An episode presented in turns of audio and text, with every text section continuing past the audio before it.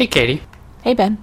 So, we're talking about pneumonia from chest x rays, a, a follow up of our previous episode. So, I don't have any puns because it's kind of a serious thing, pneumonia. I don't have any puns either. Oh, well, we should just start pun free, I guess. This is odd. You're listening to Linear Digressions.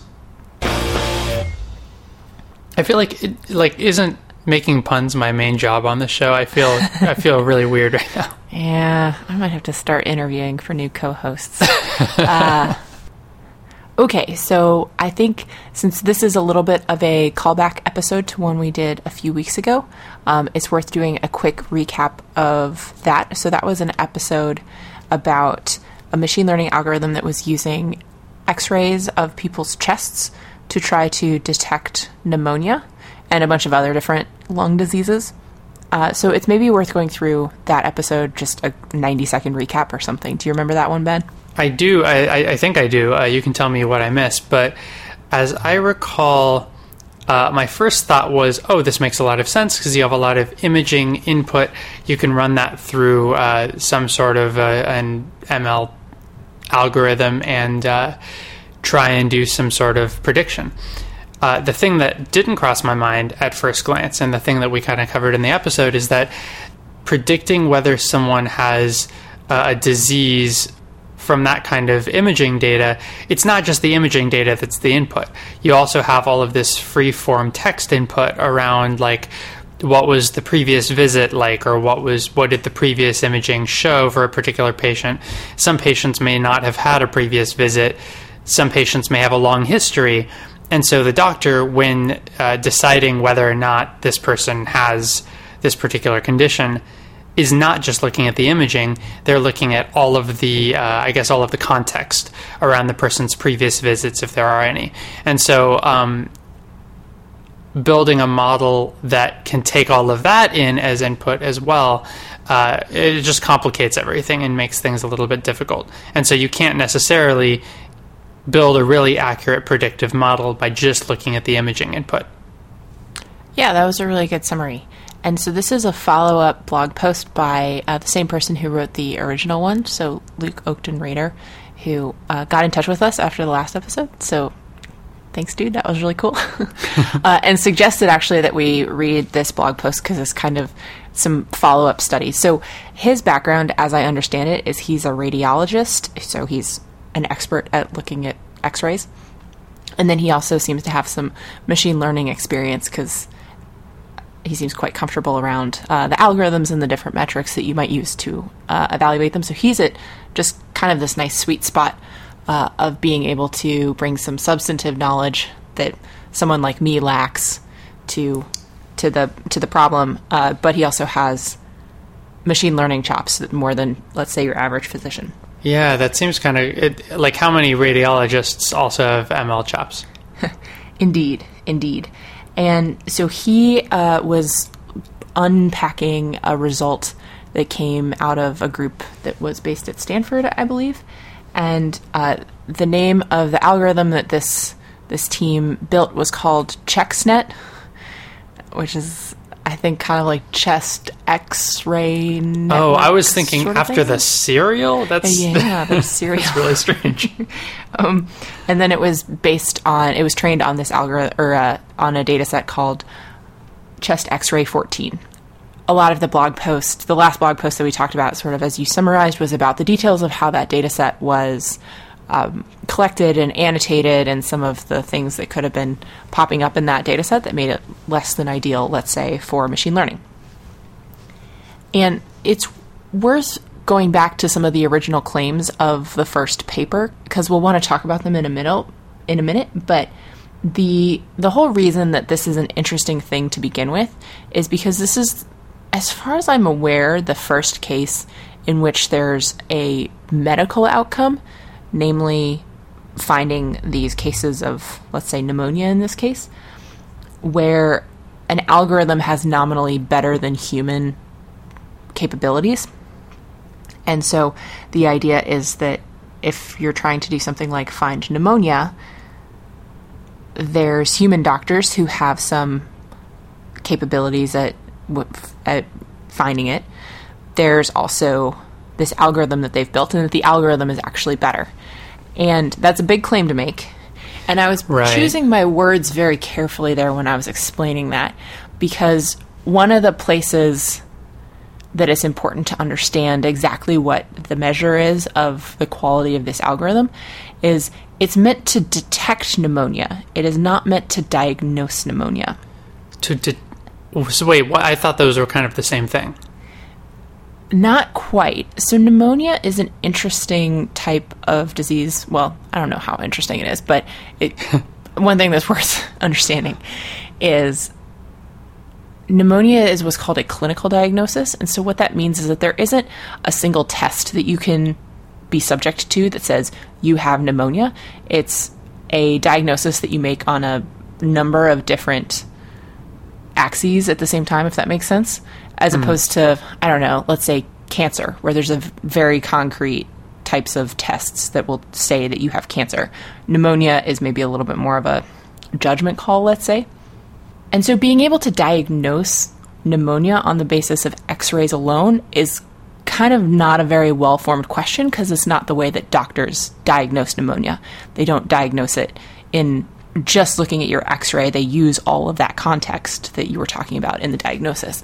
And so hmm. detecting pneumonia is, in this case, looking at a x-ray and being able to say it looks like maybe this is a person who once we had all the fullness of that other information we would make a diagnosis but on the basis of the x-ray itself we, doctors generally wouldn't be making diagnoses of pneumonia if that makes sense Yeah, that does make sense.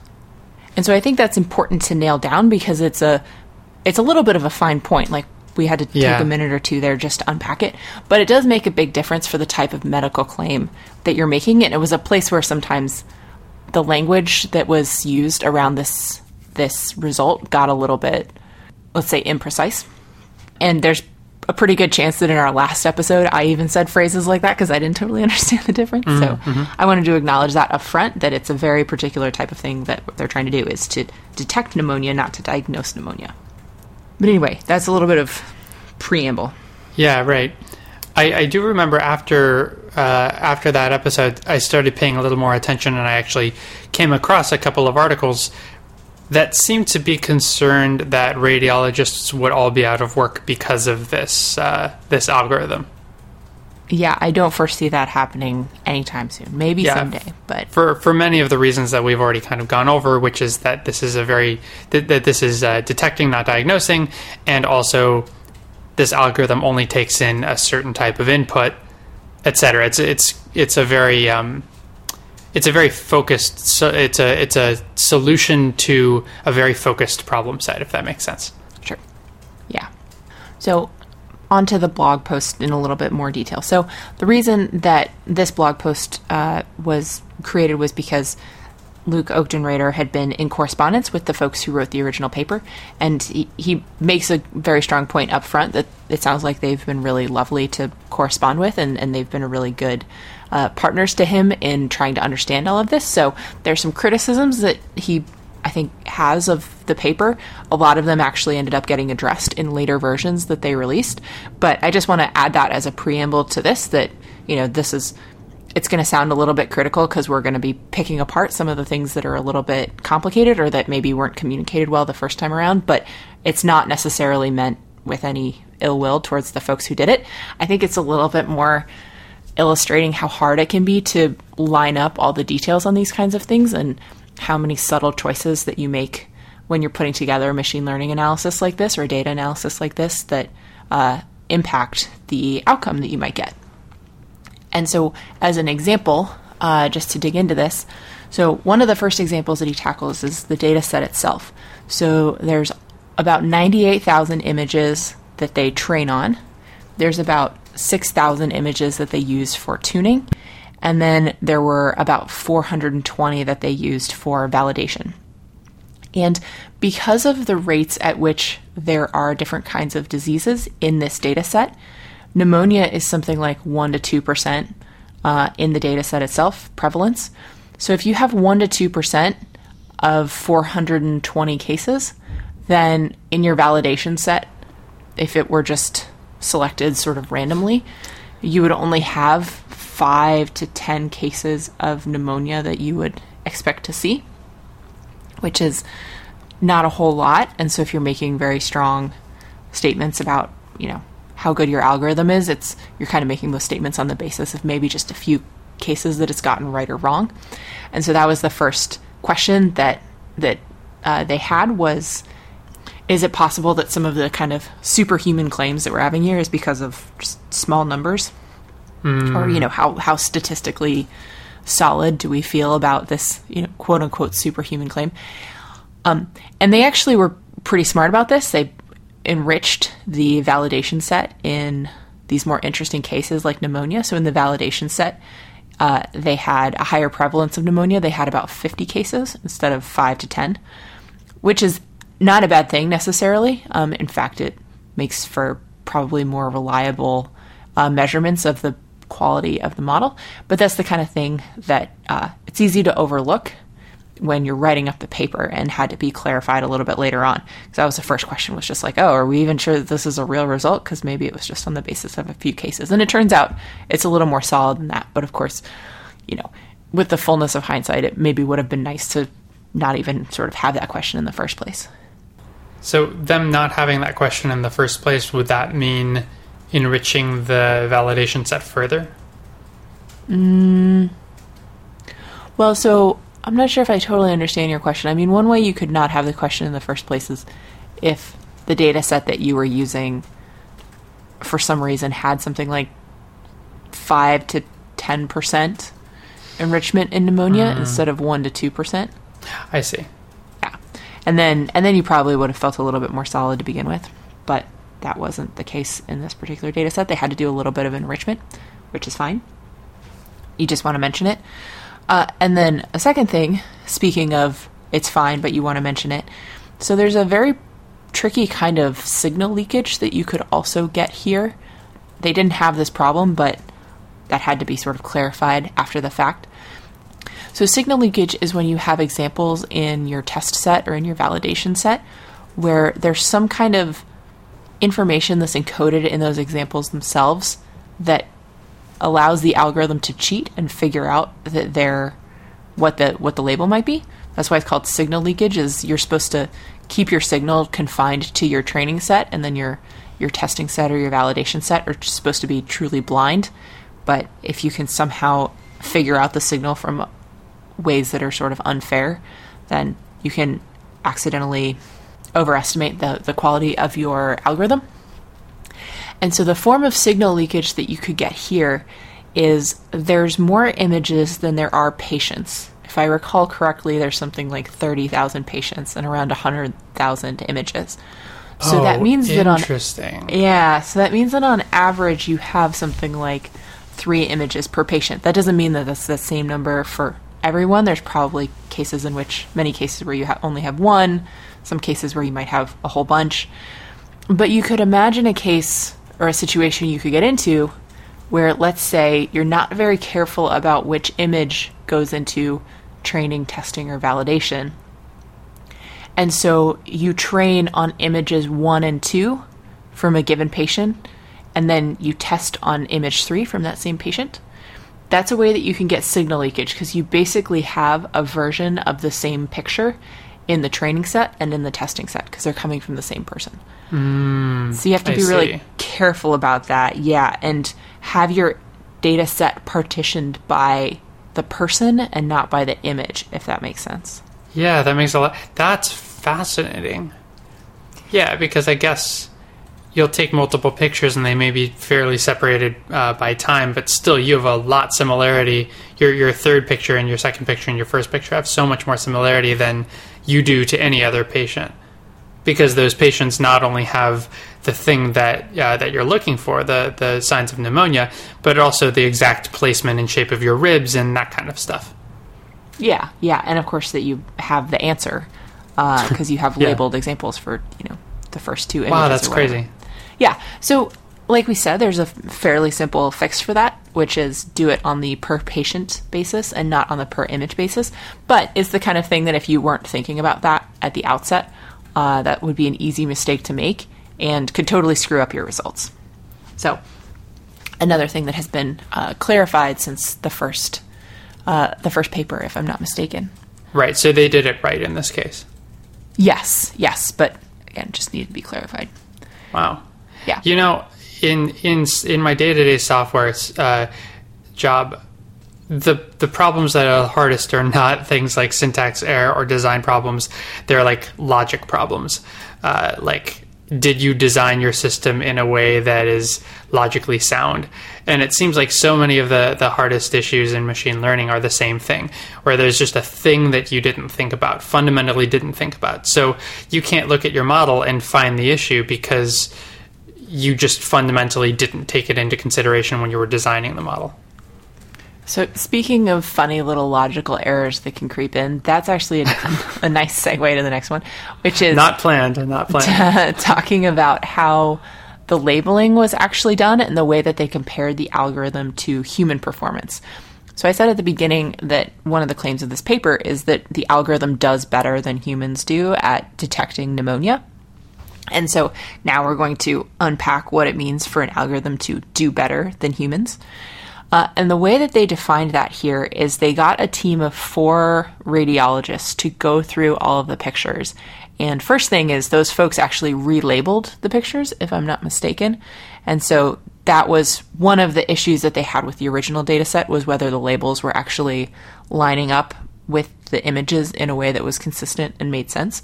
So hopefully the relabeling helps with some of that. But uh, it introduces a few issues. Number one is that the relabeling doesn't necessarily isn't necessarily making things super clean in the sense that sometimes the relabeled images will the new labels will disagree with the old images. There's four radiologists, they can disagree with each other about what the labels are. So it's inherently kind of a messy process to go through and label all of these images. And so then the definition of the algorithm doing better than the humans is that the human machine agreement is higher than the average human human agreement. So that's kind of the metric is are the humans agreeing with each other? If so, then point for the humans. If the machine is agreeing with the humans more than the humans are agreeing with each other, though, then point for the machine. That's roughly the way that we're quantifying this. But there was a little bit of a, honestly, kind of a math error in the first way that this was scored. And it, it's kind of a subtle one, but it's interesting. So I said that there are four radiologists, and the way that they would score the radiologists' predictions against the other radiologists is they would say for each image, or for each patient, I suppose, there's three radiologists that are our pl- panel of experts, let's say. And there's one radiologist who's held out. And then maybe they cycled through, and so they did this four times. I'm not exactly sure. The radiologist who's held out, that person gets a point when they agree with the consensus of the other three. And so if you have, let's say the panel of three says pneumonia, pneumonia, no pneumonia, and then the fourth one says no pneumonia, then that person does not get a point. Does that make sense? Okay, so yeah, the the person who's held out doesn't get a point because they're the holdout. Uh, because they don't agree with the majority of the other three. Oh, I see. Yeah. Okay. Okay. So And that is that holdout radiologist randomly d- uh, assigned per image or something. So they do that with all four of the radiologists. So they go through and they have it's kind of like a fourfold cross validation of sorts, if you like. And so each of the four radiologists, they're going to go through and say, okay, what's the panel of the other three? And then does this person get a point according to that panel? So do the math with me here for a second. Imagine that you have a 50 50 split. So there's two people who say pneumonia, there's two people who say no pneumonia. There's a maximum of, if you have total agreement and all four people say pneumonia or all four people say no pneumonia, then that's, that's four points, right? Because there's going to be four different cases in which you pull out the the one radiologist and they agree with the other three. You do that four times, right? 4 points.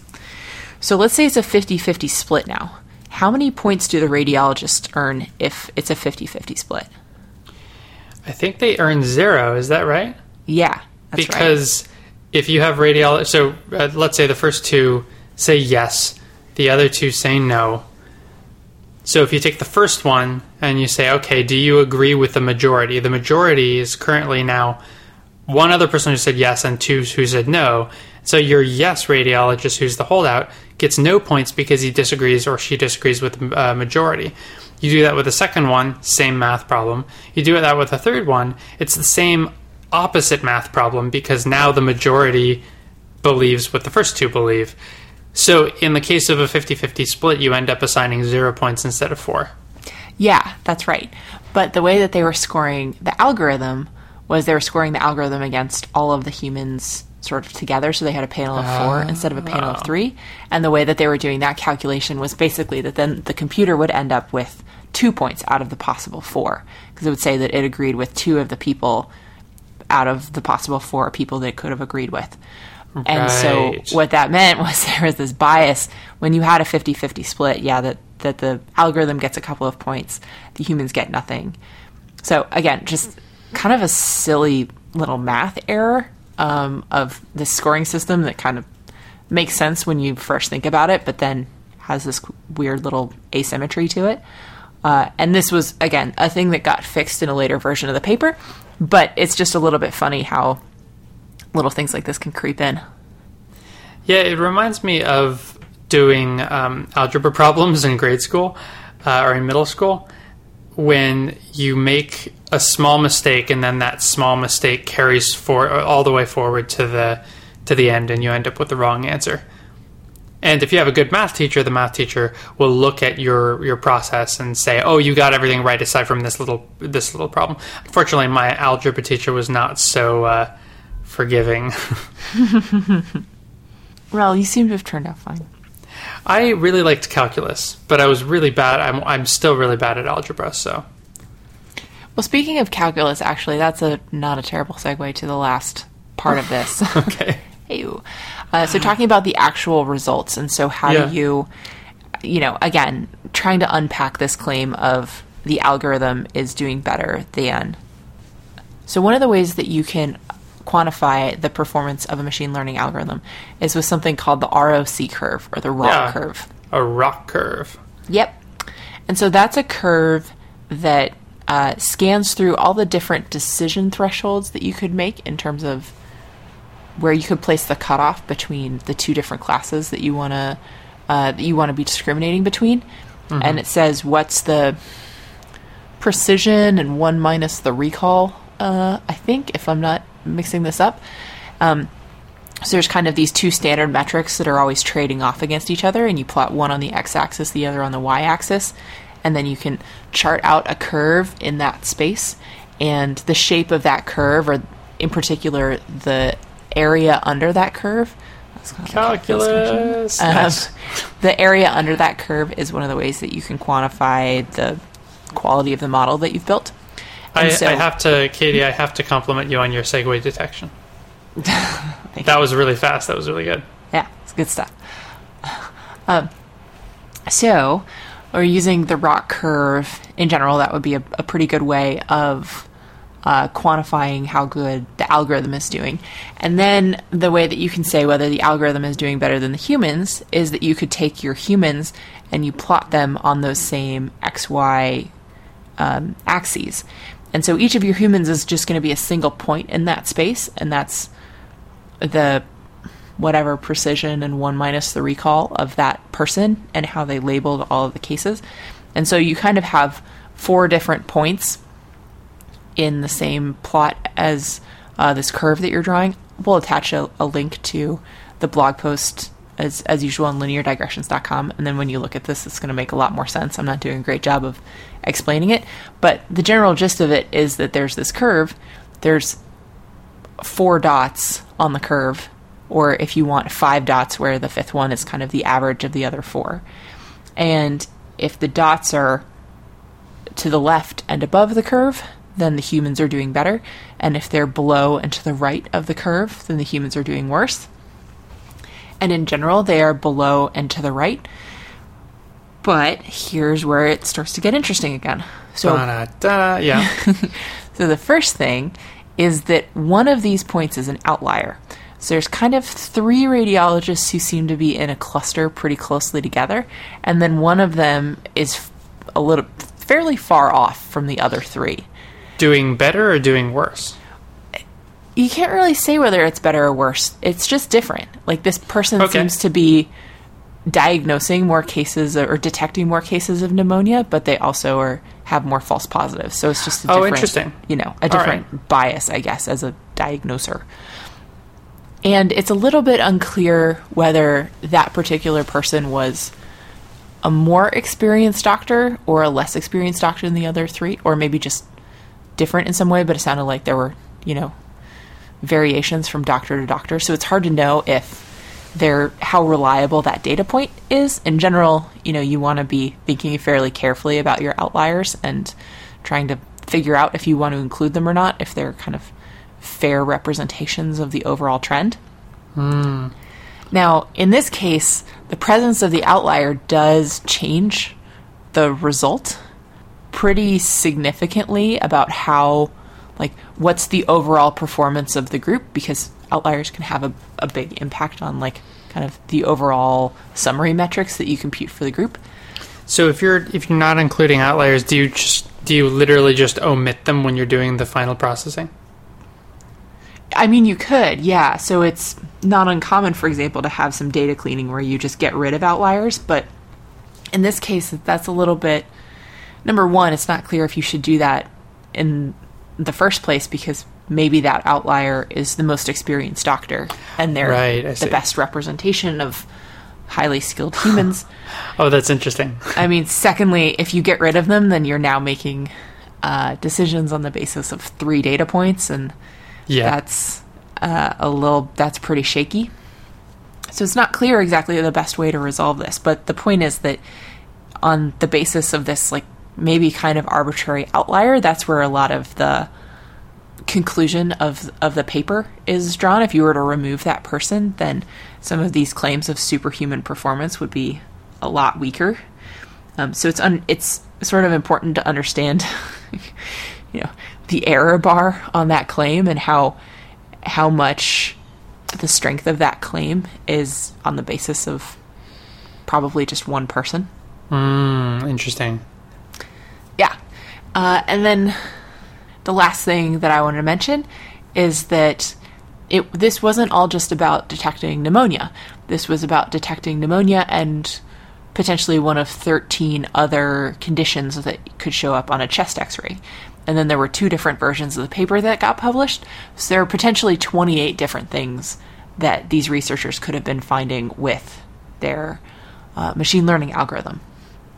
And the thing you have to be careful of when there's lots of different hypotheses that you're testing is that then even if the chance of, for example, finding pneumonia sort of by chance is fairly low, if it's then aggregated with the chance of finding pneumonia or types of cancer or whatever, I don't know very much about lung diseases, there's all these different chances then that you have to like you get to play the game 28 different times. And so the chance that you win Ah. just by kind of sheer luck goes up to 28 times higher than it was if you were just saying this is the only thing that I'm going to try to do. And so that's something that you have to correct for or at Oh, the very nice. least you should say here are all of the here are all of the tests that I did and then you can see if this is you know maybe something where you just got lucky instead of there's superhuman performance going on. I see. So basically, you can't like to to use kind of a silly example. You can't build a, a robot which is supposedly really good at lottery games, have them go in and play 28 different types of lottery machines, and then when they happen to win one of them, say, aha, this robot is really good at, at this particular game. Yeah, exactly. Because it played 27 other games, of course it was going to win. If you have that robot go in and play just one of them, then that claim is a little bit less dubious. Exactly. Yeah. So it's something that you need to be careful of, and at the very least, um, make sure that you mention all of the different tests that you did. And this can be this can be really hard to do because sometimes there's things that you might not think of as tests that's not as clear cut as this.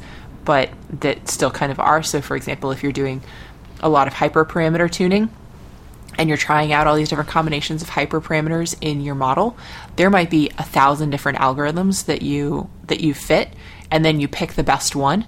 Like, there's a good chance that the reason that it's the best one is because it got a little bit lucky, and so you're going to have an overly inflated idea of its performance. So you have to be pretty careful about this with, um, I mean, in general, but especially with machine learning if you're doing a lot of tuning. But then if you're making strong statistical statements on the quality of the model that you got out as a result, you are probably going to be biased to think it's a little bit better than it actually is. Or at least if you didn't have a test set for uh, understanding that impact, then Right. you know there's a good chance that happens. So anyway, uh, that is most of the things that got covered in this blog post. I thought it was again a really excellent, very clear and well articulated blog post, and I, it was it's fun to talk about because there's all kinds of interesting little things that can go wrong if you're not thoughtful about them. And again, I'm not sure that most of them actually did go wrong. Some of this was just communication debt that had to be paid down a little bit from the original paper. But thinking about things like signal leakage and enriching your test set in interesting examples and all these kinds of things mm-hmm. are, you know, very subtle and not the kind of thing that come up, you know, kind of in the course of everyday textbook examples of machine learning. This is the stuff that you have to think about in real life. It seems as though there are a lot of articles uh, that talk about things that could have gone wrong, not necessarily that did. And I think that's a really great tool for learning. Like that's that's fantastic. Not just for people who are um, in the field, who are who are doing it every day, but I mean even people who are interested, just like me. Like these are just things that I my brain has not been trained to think about these types of failure cases, and um, I can definitely say doing the doing this podcast for the last couple of years has really broadened the way that I think about software engineering, even though we don't really talk about software engineering all that much. Oh, cool. Like what? I think one thing would be, um, yeah, you put me on the spot, but but one thing is thinking really carefully about what questions I'm asking. That's not something that I was in the habit of of doing so diligently uh, before I started doing this podcast. And it seems like that's that's a really that's an even more important part of doing data science than it is in doing uh, programming because if you if you if you don't really know exactly what problem you're solving and you write something and you find it doesn't really solve your problem then you just write it again or you change it right but if you build a model that is solving a different problem you might not realize when you get an answer that you're actually solving a different problem than the one that you need to be solving or the one that you think that you're solving Yeah, problem definition in machine learning is 80% of the battle in in my professional opinion. So I don't know. I'll I'll have to reflect a little bit more and um, come up with a list. But uh, but yeah, these these types of papers are always really fun reads. Yep, uh, I totally agree. So, thank you again to Luke Oakden for uh, being a great subject for a second time. Uh, thanks for pointing out the follow up episode or the follow up blog post to us. It was a lot of fun to read. And then, of course, we'll have a link to it uh, as usual on lineardigressions.com where you can see some of the some of the pictures that I tried and mostly failed at explaining in these kinds of things that make it a lot more clear. So, uh, yeah, go check it out.